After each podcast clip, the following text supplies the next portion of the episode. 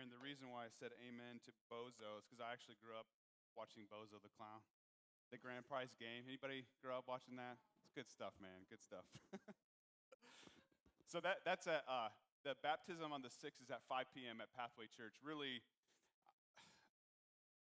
it's our first time as a church having baptisms, and I don't know about you, but it is literally the greatest weeks of the year for me to celebrate what Christ has done, to hear a testimony of a life that's been dramatically changed.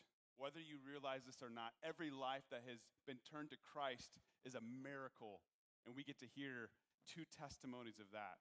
And so, what an awesome time that is going to be. So, you're opened up to Colossians. We're going to continue our series uh, in Colossians that we've entitled Christ Exalted Over All. Now, I have a question for all you married men. How many of you remember the first time that you met your, your wife?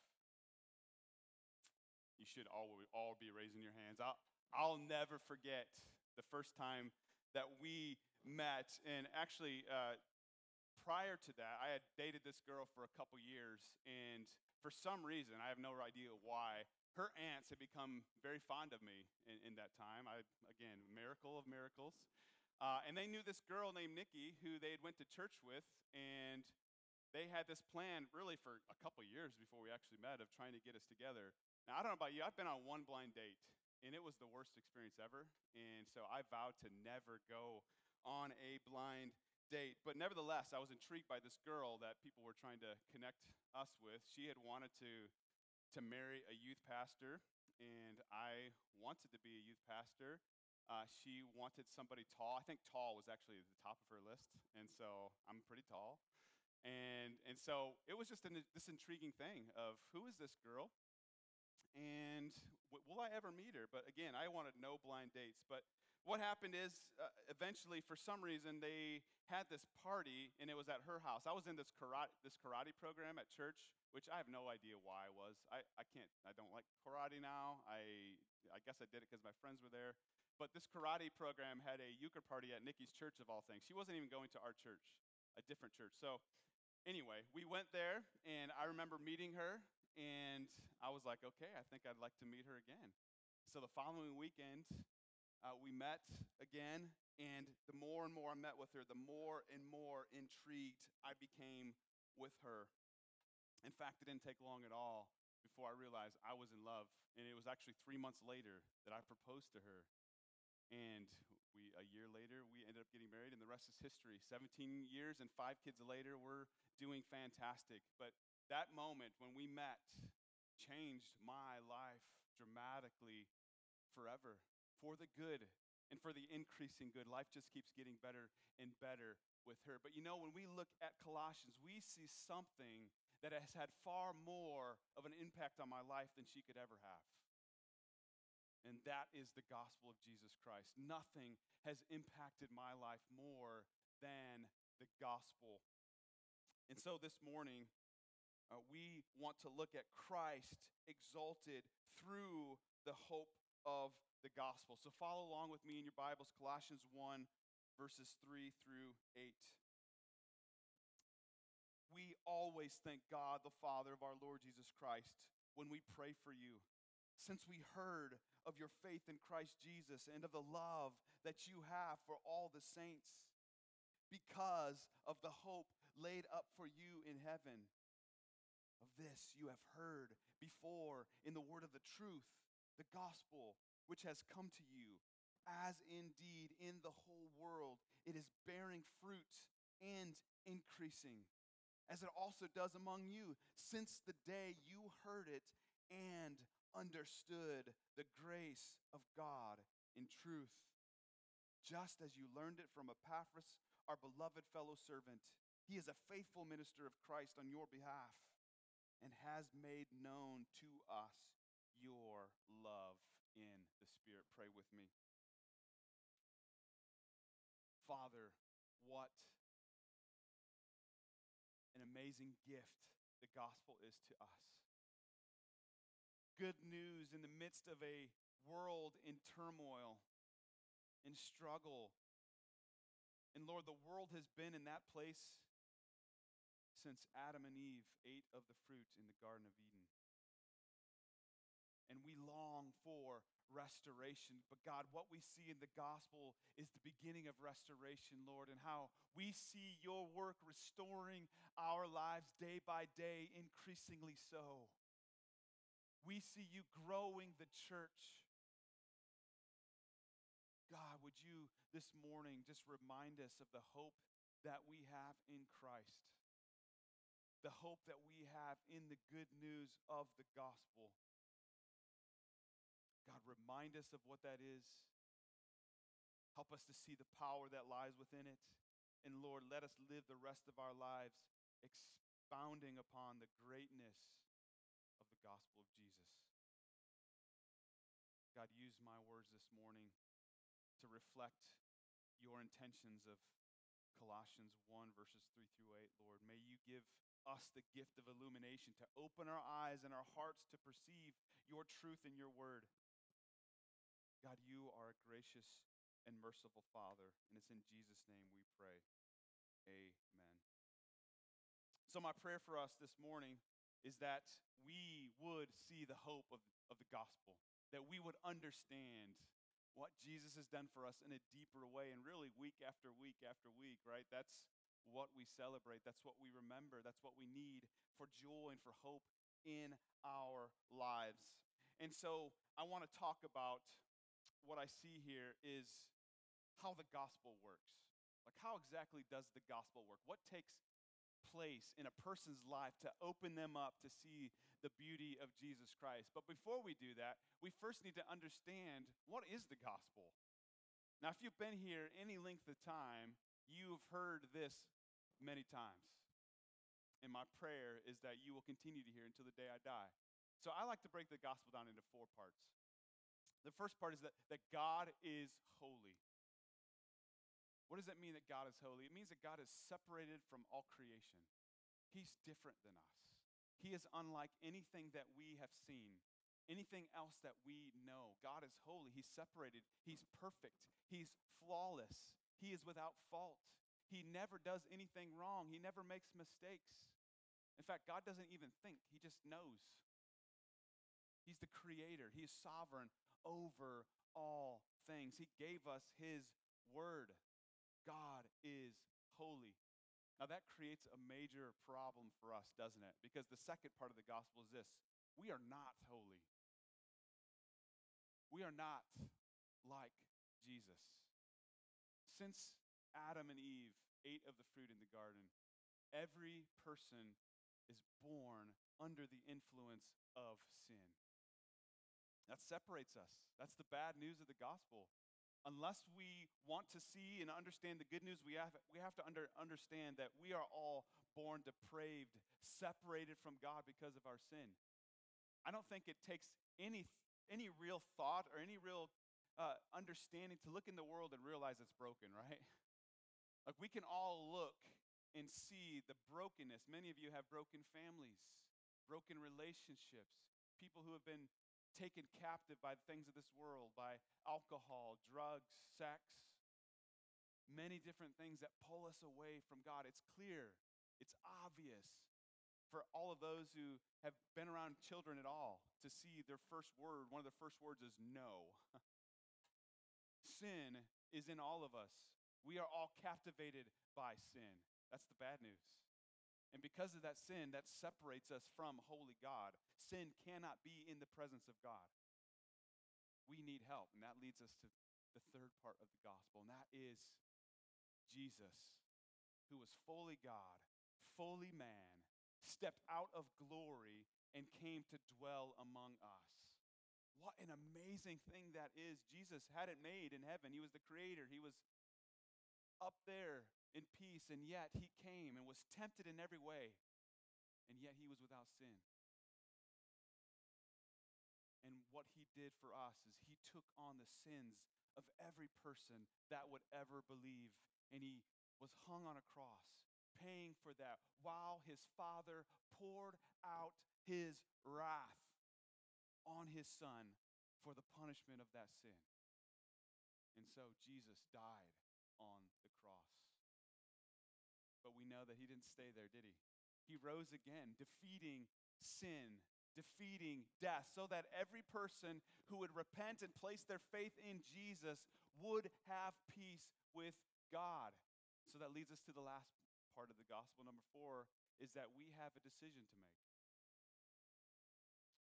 We are called to repent and believe, to turn away from our sin, to understand, man, I'm a mess and I can't reach God apart from Jesus Christ. And so, through repentance and placing our faith and trust in Jesus as our only means of salvation, we can find eternal life.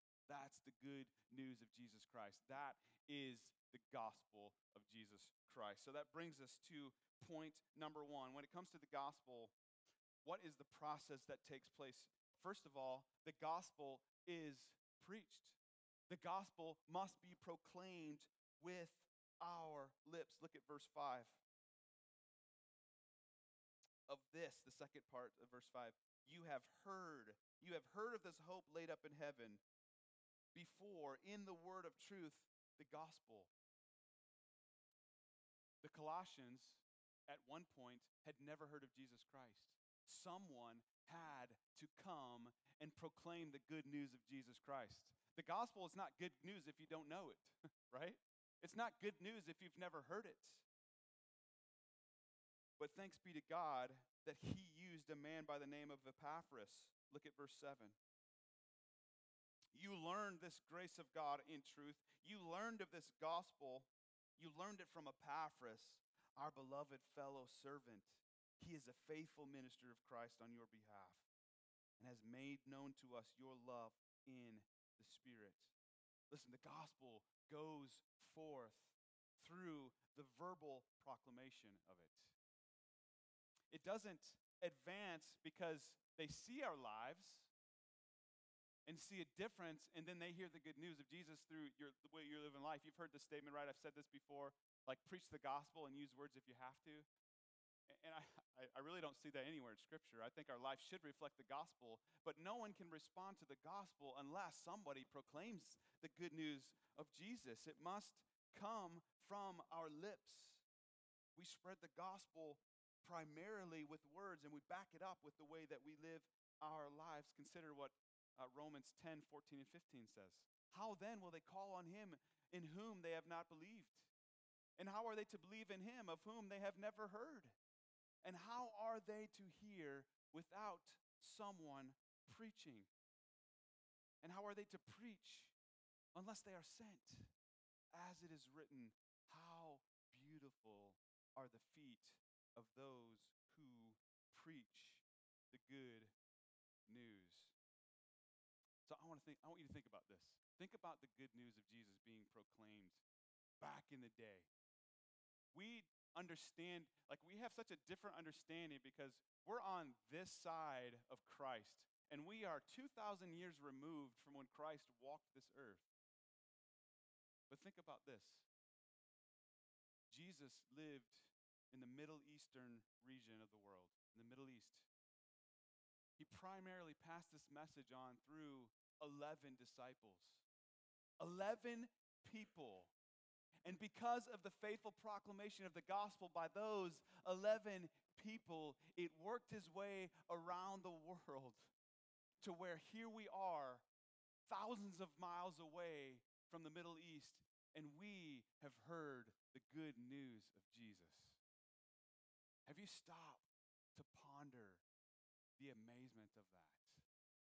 That we hear of Jesus because of the faithful proclamation of those 11 disciples 2,000 years ago. Now, I've been around the gospel my whole life. Was raised in the church. I was one of those who was at church three times a week. We had Sunday morning, we had Sunday night, we had a Awana on Wednesday night. I heard the gospel many times. And it was around the age of eight when I was in Sunday school. And I remember the teacher saying, you know, you can pray anywhere. You can even pray in your closet. So I can remember going home. I don't know how old I was exactly. I don't know the date, but I, I know the moments in my head when I was in my closet repenting of my sin. I didn't fully understand it, but I knew enough to realize, man, I'm a messed up dude. Repented of my sin and turned to Christ. All because of the faithful witness of 11 disciples in the Middle East 2,000 years ago. Let me ask you this where were you when God opened your eyes to the gospel?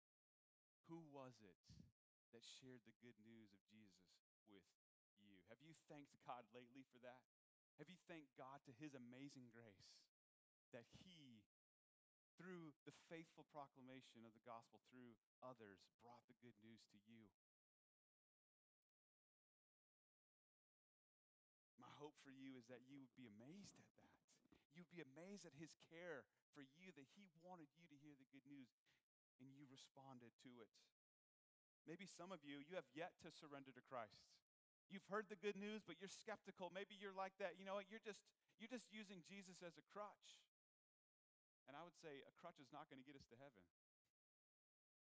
He's more than a crutch.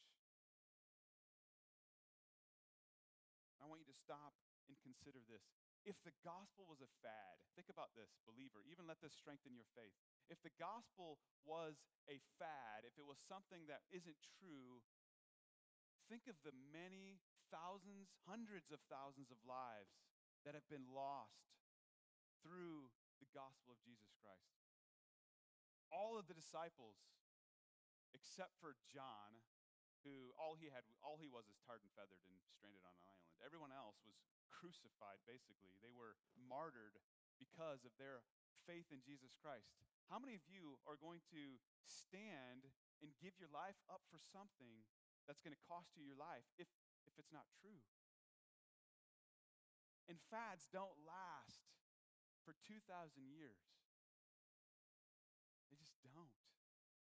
It's because Jesus is true and what we proclaim is the truth of God's word. Christian, God has uniquely placed you in your sphere of influence. There are people around you. this is happening in the U.S., believe it or not. There are people in the U.S. who have never heard of Jesus. It's crazy for us to think about. There are people who have no comprehension of Jesus Christ and the gospel. God has uniquely placed you in people's lives. And let me ask you are you looking for opportunities to proclaim the good news of Jesus as it was proclaimed to you. We have a responsibility. Jesus has gifted us with the good news. Let us be proclaimers of it. The first part of the gospel is it's preached. Here's the second thing the gospel is heard and understood. The gospel is heard and understood. Look at verse 6. This gospel has come to you, as indeed in the whole world is bearing fruit and increasing, as it also does among you since the day you heard it and understood the grace of God in truth. This good news, the gospel, the Colossians heard it and they understood it. Listen, here's another thing that people don't realize that it's not just about hearing the gospel. we don't go to church and we're saved because we went to church and we heard the good news of Jesus. We're not saved by proximity to the church. We're not saved because we live in the same house of somebody who is saved. That's not how salvation comes. You know, even for the Colossians here, they weren't saved because they were around Epaphras. They weren't saved because they just heard what Epaphras had to say. They heard and they understood. But also, we need to understand salvation involves more than just intellectual understanding. We could, we could sit and argue and come up with facts about what happened and what we believe happened, but if those facts don't lead us to take some kind of action in our life, then we don't fully understand the gospel. First, we hear it, but then we understand it. We come to see our sin. Listen, if you don't realize that you are a sinner, then you aren't saved. Unless sin be bitter, Christ will not be sweet. And so many people want something else in their life that might give them a better, easier life. And so, yeah, I'll take Jesus. And they put him on the shelf next to their riches and their family and other people and relationships, but he's just another thing. He's not all consuming in their life. Do you understand the gospel? Listen, I, I, shared with you how captivated I was with Nikki when I first met her. And early on into our relationship, we only dated for three months before we got engaged. But in that time, we were studying God's word together. I was a little bit older. I was, you know, early to mid 20s. So I knew what I was looking for. I was ready to settle down. I was out of school. And so I didn't need a whole lot of time to really ponder and think about it. And so things moved quite quickly. But it's one thing to say that I know, you know, it's one thing to say I love her and I want to marry her, but it's a whole other thing to take the steps to actually marry her. How many people do you know who said, Oh, I love and I would love to marry you? They love somebody, I, I want to marry you, and then the years go by and nothing happens. You know, three months into it, I had a ring that I gave her that promised I'm going to marry her. But you know what? How many, pe- how many of you know of relationships? Some of you have, maybe you, you were part of this, or you had family members who were part of this, who even after the engagement, is there a full commitment? Not, not yet. Not until you actually say, I do. And so there was even a year while we were engaged where I could have said, you know what, I, I, I take that back. I'm not really all for this. And then everything that I had said before really was not true if I truly loved her and wanted to marry her. That didn't become a reality, didn't become the truth. I didn't put my words into action until that day on May 3rd, 2003, when I said, I do. And at that point, I proved and shown that I known and understood what I felt for her was true. And I took that action. And the same is true for us as believers in Jesus Christ. We can say all day long, I believe in Jesus, He's my Savior. But until we surrender our lives and follow Him and lay it all down, those words mean nothing. Do you understand the gospel? Not have you only heard it, but do you understand? Listen, everybody here today has heard the gospel. I've shared it already. We're saved by grace alone, through faith alone, in Christ alone. But it's not enough to have just heard it. Do you understand it? Are you affected by it? If you aren't emotionally stirred in your soul of what Jesus has done, I'm not saying that every week, week after week, day after day, you're freshly made aware of God's grace. But if you're not regularly moved by the fact that Jesus paid the price for you in light of your sin for today and your light of your sin for tomorrow, brothers and sisters, I, I would just encourage you to seek the Lord in that. Is there genuine salvation there? Do you truly understand your brokenness before Jesus?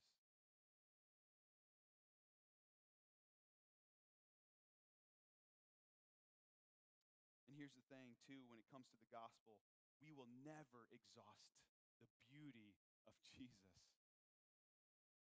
My encouragement to you is that we don't come to understand the gospel and then move on to greater truths. The reality is, there is no greater truth than the gospel. And every day, not every day, many days in my life, I sit amazed as grace when I see how messed up I am, when I see how short I can be towards my kids, when I see how lazy sometimes I can be towards my job. And I realize that, man, while I was still a sinner, He saved me while he knew what I would be doing, he still chose to rescue me, even in light of my sin after salvation. Don't lose the hope and the beauty and the amazement of the gospel. Keep understanding it. You will never come to a greater truth. We will spend the rest of our lives singing of the glorious, bloody cross that Jesus took on our behalf. Don't let your heart grow cold or neutral when it comes to what Jesus has done for us in the gospel. Continue to think about it, study it, pray through it, let it shape every thought that you have. So, the gospel is preached, the gospel is heard and understood. And all this really leads to this gospel produces ever increasing fruit. How do we know that we've understood the gospel? How do we know that this salvation is true in me? It's we can look back over the years and we can see that there is ever increasing fruit in our lives. Just like we can't depend on a meal that we ate two months ago, we need to continue to eat to sustain ourselves. We can't depend on the fruit that we had in our lives two years ago. If there's no fruit in our lives, if that fruit isn't in, continually increasing, brothers and sisters, let me lovingly warn you have you been converted to Jesus? Look at the scripture here. Look what it says, verse 4. So, first of all, we understand, right? This is a prayer that that Paul is making on behalf of the Colossians. He's making a prayer of thanksgiving because he's seeing something in their lives. Look at verse 4. He's thanking God since we heard of your faith in Christ Jesus and of the love that you have for all the saints. And in verse 6, this gospel has come to you, as indeed in the whole world it is bearing fruit and increasing, as it also does among you since the day you heard it and understood the grace of God in truth. The gospel, when it is preached, when it is heard, and when it is genuinely understood, immediately begins to bear fruit. Immediate, you see it there? Immediately. Since the day you heard it and understood it. The grace of God in truth begins to transform us from one image of glory to another. And the particular fruit that he is speaking of here is first of all faith in Christ, and second of all, love for the saints. And notice uh, what motivated their love in their faith. Do you see it? What motivated their love and faith? There was a reason why they had faith in Christ, and there was a reason for their motivation to love the saints. Verse 5 It was because of the hope laid up for you in heaven. Of this you have heard before in the word of truth, the gospel. It's the gospel of Jesus Christ, the hope that we see in Jesus that spurred their faith on and spurred their love for one another on. How do we find motivation to love one another? How do we find motivation to grow our faith in Christ? Is becoming more and more aware, more and more understanding of how deep and how rich the good news of Jesus Christ is. That's what leads us to motivate us to love one another well. And this faith and love was visible to others. Do you see that? There's a reason why Epaphras came to Paul and shared this. He visibly saw the Colossians' faith and love being lived out. It was something that was visible to their eyes. He could see and notice there is something different about this church. Paul, you're going to be encouraged, brother. There is a visible difference between them and the world. There was a difference. So let's just kind of break each of these down for a moment. What is faith exactly? And I love Hebrews 11:1. I can't do better than that. This is faith. Faith is the assurance things hoped for, the conviction of is not wishful thinking. It's not hope from the sense of, you know, like my team wins or I sure hope this works out or I sure hope the it doesn't snow too much this year. That's a wishful thinking. This is assurance of things hoped for. This is certainty of what's to take place. Conviction, right? When you have conviction over something, it's not a soft thing. This is a strong belief that something is going to happen. This faith is a strong faith. And here's what it comes to when it comes to faith in Christ, you can only fake, fake it for so long, can't you? There comes a point where your fake faith can no longer hold up. And sadly, this is why so many people walk away from God when hard things come. Tragedy strikes. And they realize that they weren't, they didn't have a true faith. And so, as a believer in Christ, I don't, I don't look at that and say they lost their salvation. I look at that and realize they never had faith to begin with. Their foundation was a sandy foundation. There were cracks all through it.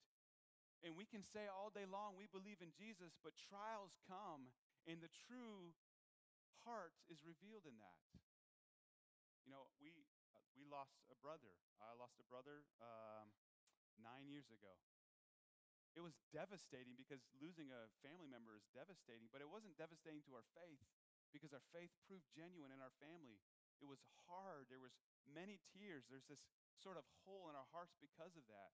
But Jesus clings to us. He doesn't let us go. And genuine faith will prove to be true through the trials that we face. That's why when Brad preached through James chapter 1, consider it pure joy whenever you face trials of many kinds. Why? Because it reveals the genuineness of your heart. Can't fake faith forever.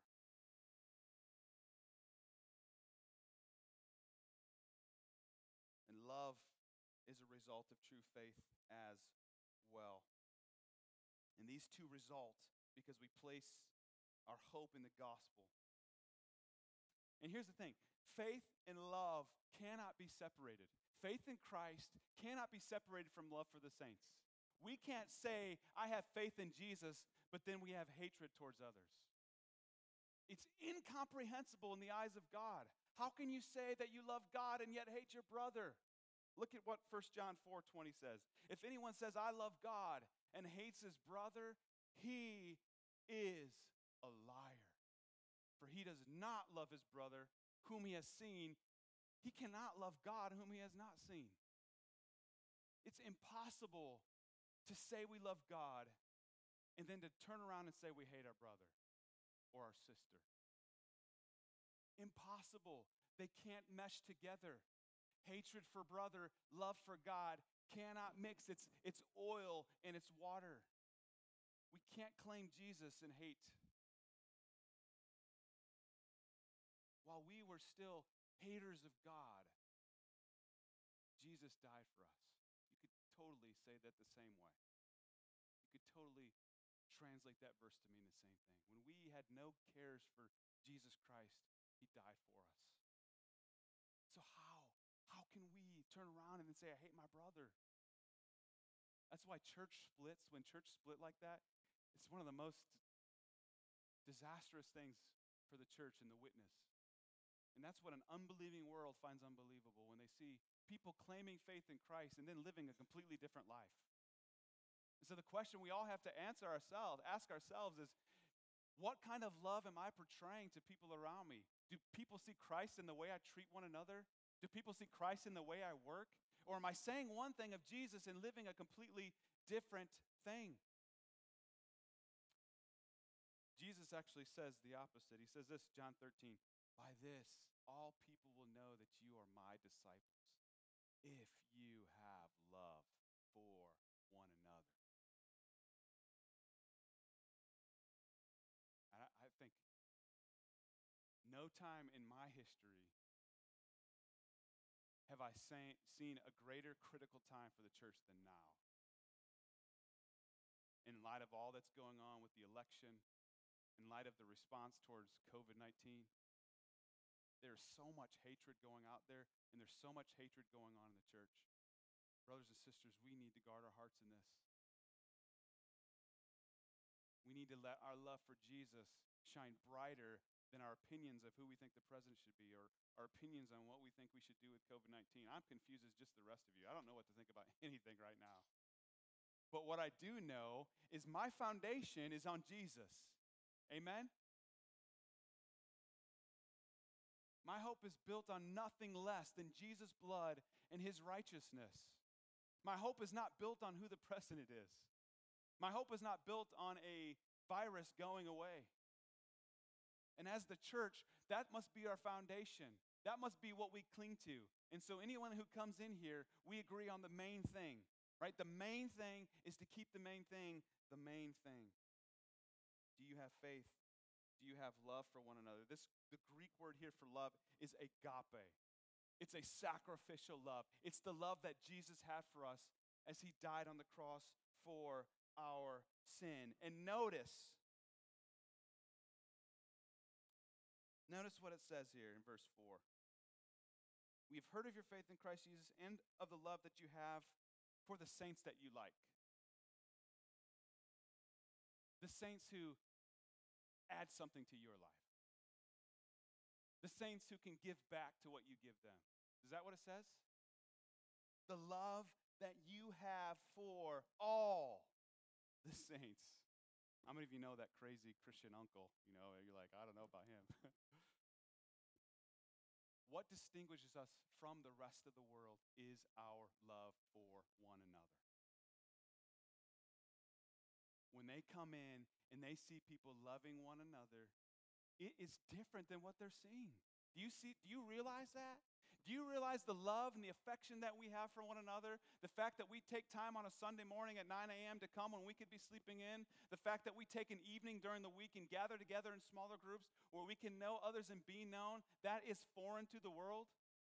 The fact that we can have differing opinions on, on things and yet come together in unity because our unity is much greater than our opinions, because our unity is found in Christ, that the world looks on in amazement if they see the true thing. That's why Jesus said, They will know that you are my disciples if you have love for one another. I love how the Bible Knowledge Commentary, I don't have this as a quote, but uh, up on the screen, but read this for you. This is what it says Faith is the soul looking upward to God, love looks outward to others, hope looks forward to the future. Faith rests on the past work of Christ, love works in the present, and hope anticipates the future. Do you see that in your life? Faith in Christ, that when things go wrong, you still see this faith that's holding on. Christ is clinging to you. We don't cling to Christ in order to earn faith, right? When we truly love Jesus, He's affected us so much that He's actually the one that's clinging on to us, and He won't let us go. That's the amazing thing of, us, of this all. Look, who does Paul thank here? Does he say, Thank you, Colossians, for your great example? Thank you, Colossians, for what you've done. Thank you for the love that you have for the saints. Thank you for your faith in Christ. Is that who he's thanking? We always thank God. Listen, believer, in Christ. This is why there is no room for pride when it comes to being a believer in, tr- in Christ. Why have we heard the gospel? It's because of Jesus and what he's done. Why have we heard and understood the gospel of Jesus? It's because he has opened our eyes, our ears, and our hearts to understand and perceive the good news of Jesus. Why do we respond in faith when things are hard and trials come? Why do we love our brothers and sisters in Christ? It's because of Jesus clinging on to us and doing the work inside us. This is not the work of us doing it. And I love what Sam Storms says. And this is what we'll close with. Do you find faith resident in your heart?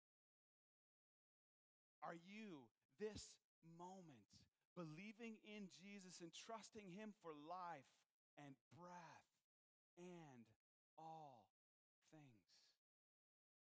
Is that what your faith looks like, believer? Do you feel a deep and abiding affection for the people of God? Do you delight in showing compassion and generosity towards those in the body of Christ? Listen, if you don't want to be with Christ's people, I would question where you stand with the Lord. Do you have a deep, abiding affection for his people? People of Jesus loves the things that Jesus loves, and Jesus loves his body. He loves the body of Christ. If so, do not reach around to pat yourself on the back. Rather, extend your hands toward heaven and say, Thanks, God? Do you see Christ clinging to you? Do you have this affection for Christ? Over yourself. Be amazed. Be amazed that God would do this work in your heart. Christ is exalted through the hope of the gospel. The gospel is preached, the gospel is heard and understood, and the gospel produces ever increasing fruit. May we be a church that is blown away by God's goodness. May we be a church that is humble because we realize any fruit that anyone notices in us is all because of Jesus. That's why often when I'm talking to people, I, I try to use the word strategically as Paul used, like, I thank God for you. Because the good works in us are there because of God's work in us, not because of anything we've produced on our own. And that's really what leads to pride, isn't it? It's what leads to church splits to think that we can do it better. May we be a church that exalts in Christ through the hope of the gospel. Let's pray. Father, you are gracious and merciful, slow to anger, abounding in steadfast love. Lord, you have rescued us. You have opened our ears so that we could hear the good news of Jesus. The only reason why we have salvation is because of your deep mercy for us. Lord, thank you. Thank you that we can have peace with you through the blood of Jesus. Lord, I pray that the hope of the gospel would spur us on in our lives. First of all, to develop this deep faith in you that when trials come,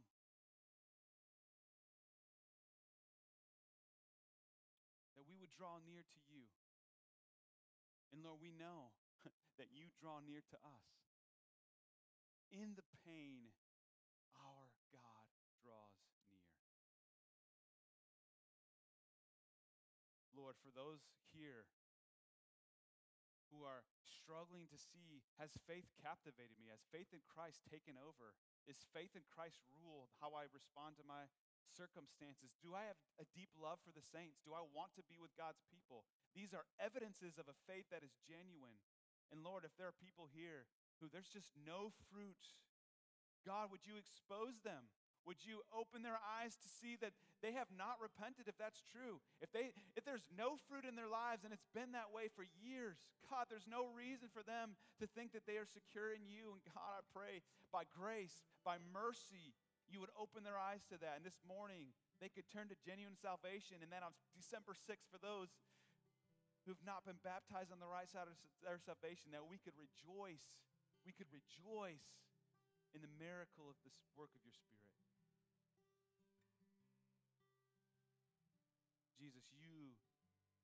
Deserve to be exalted over all things. One name is higher, one name is stronger than any grave, than any throne. Christ exalted over all. God, may that be true of our lives. May that be true of our church. It's in Jesus' name we pray. Amen. Why don't you stand and let's sing this in response?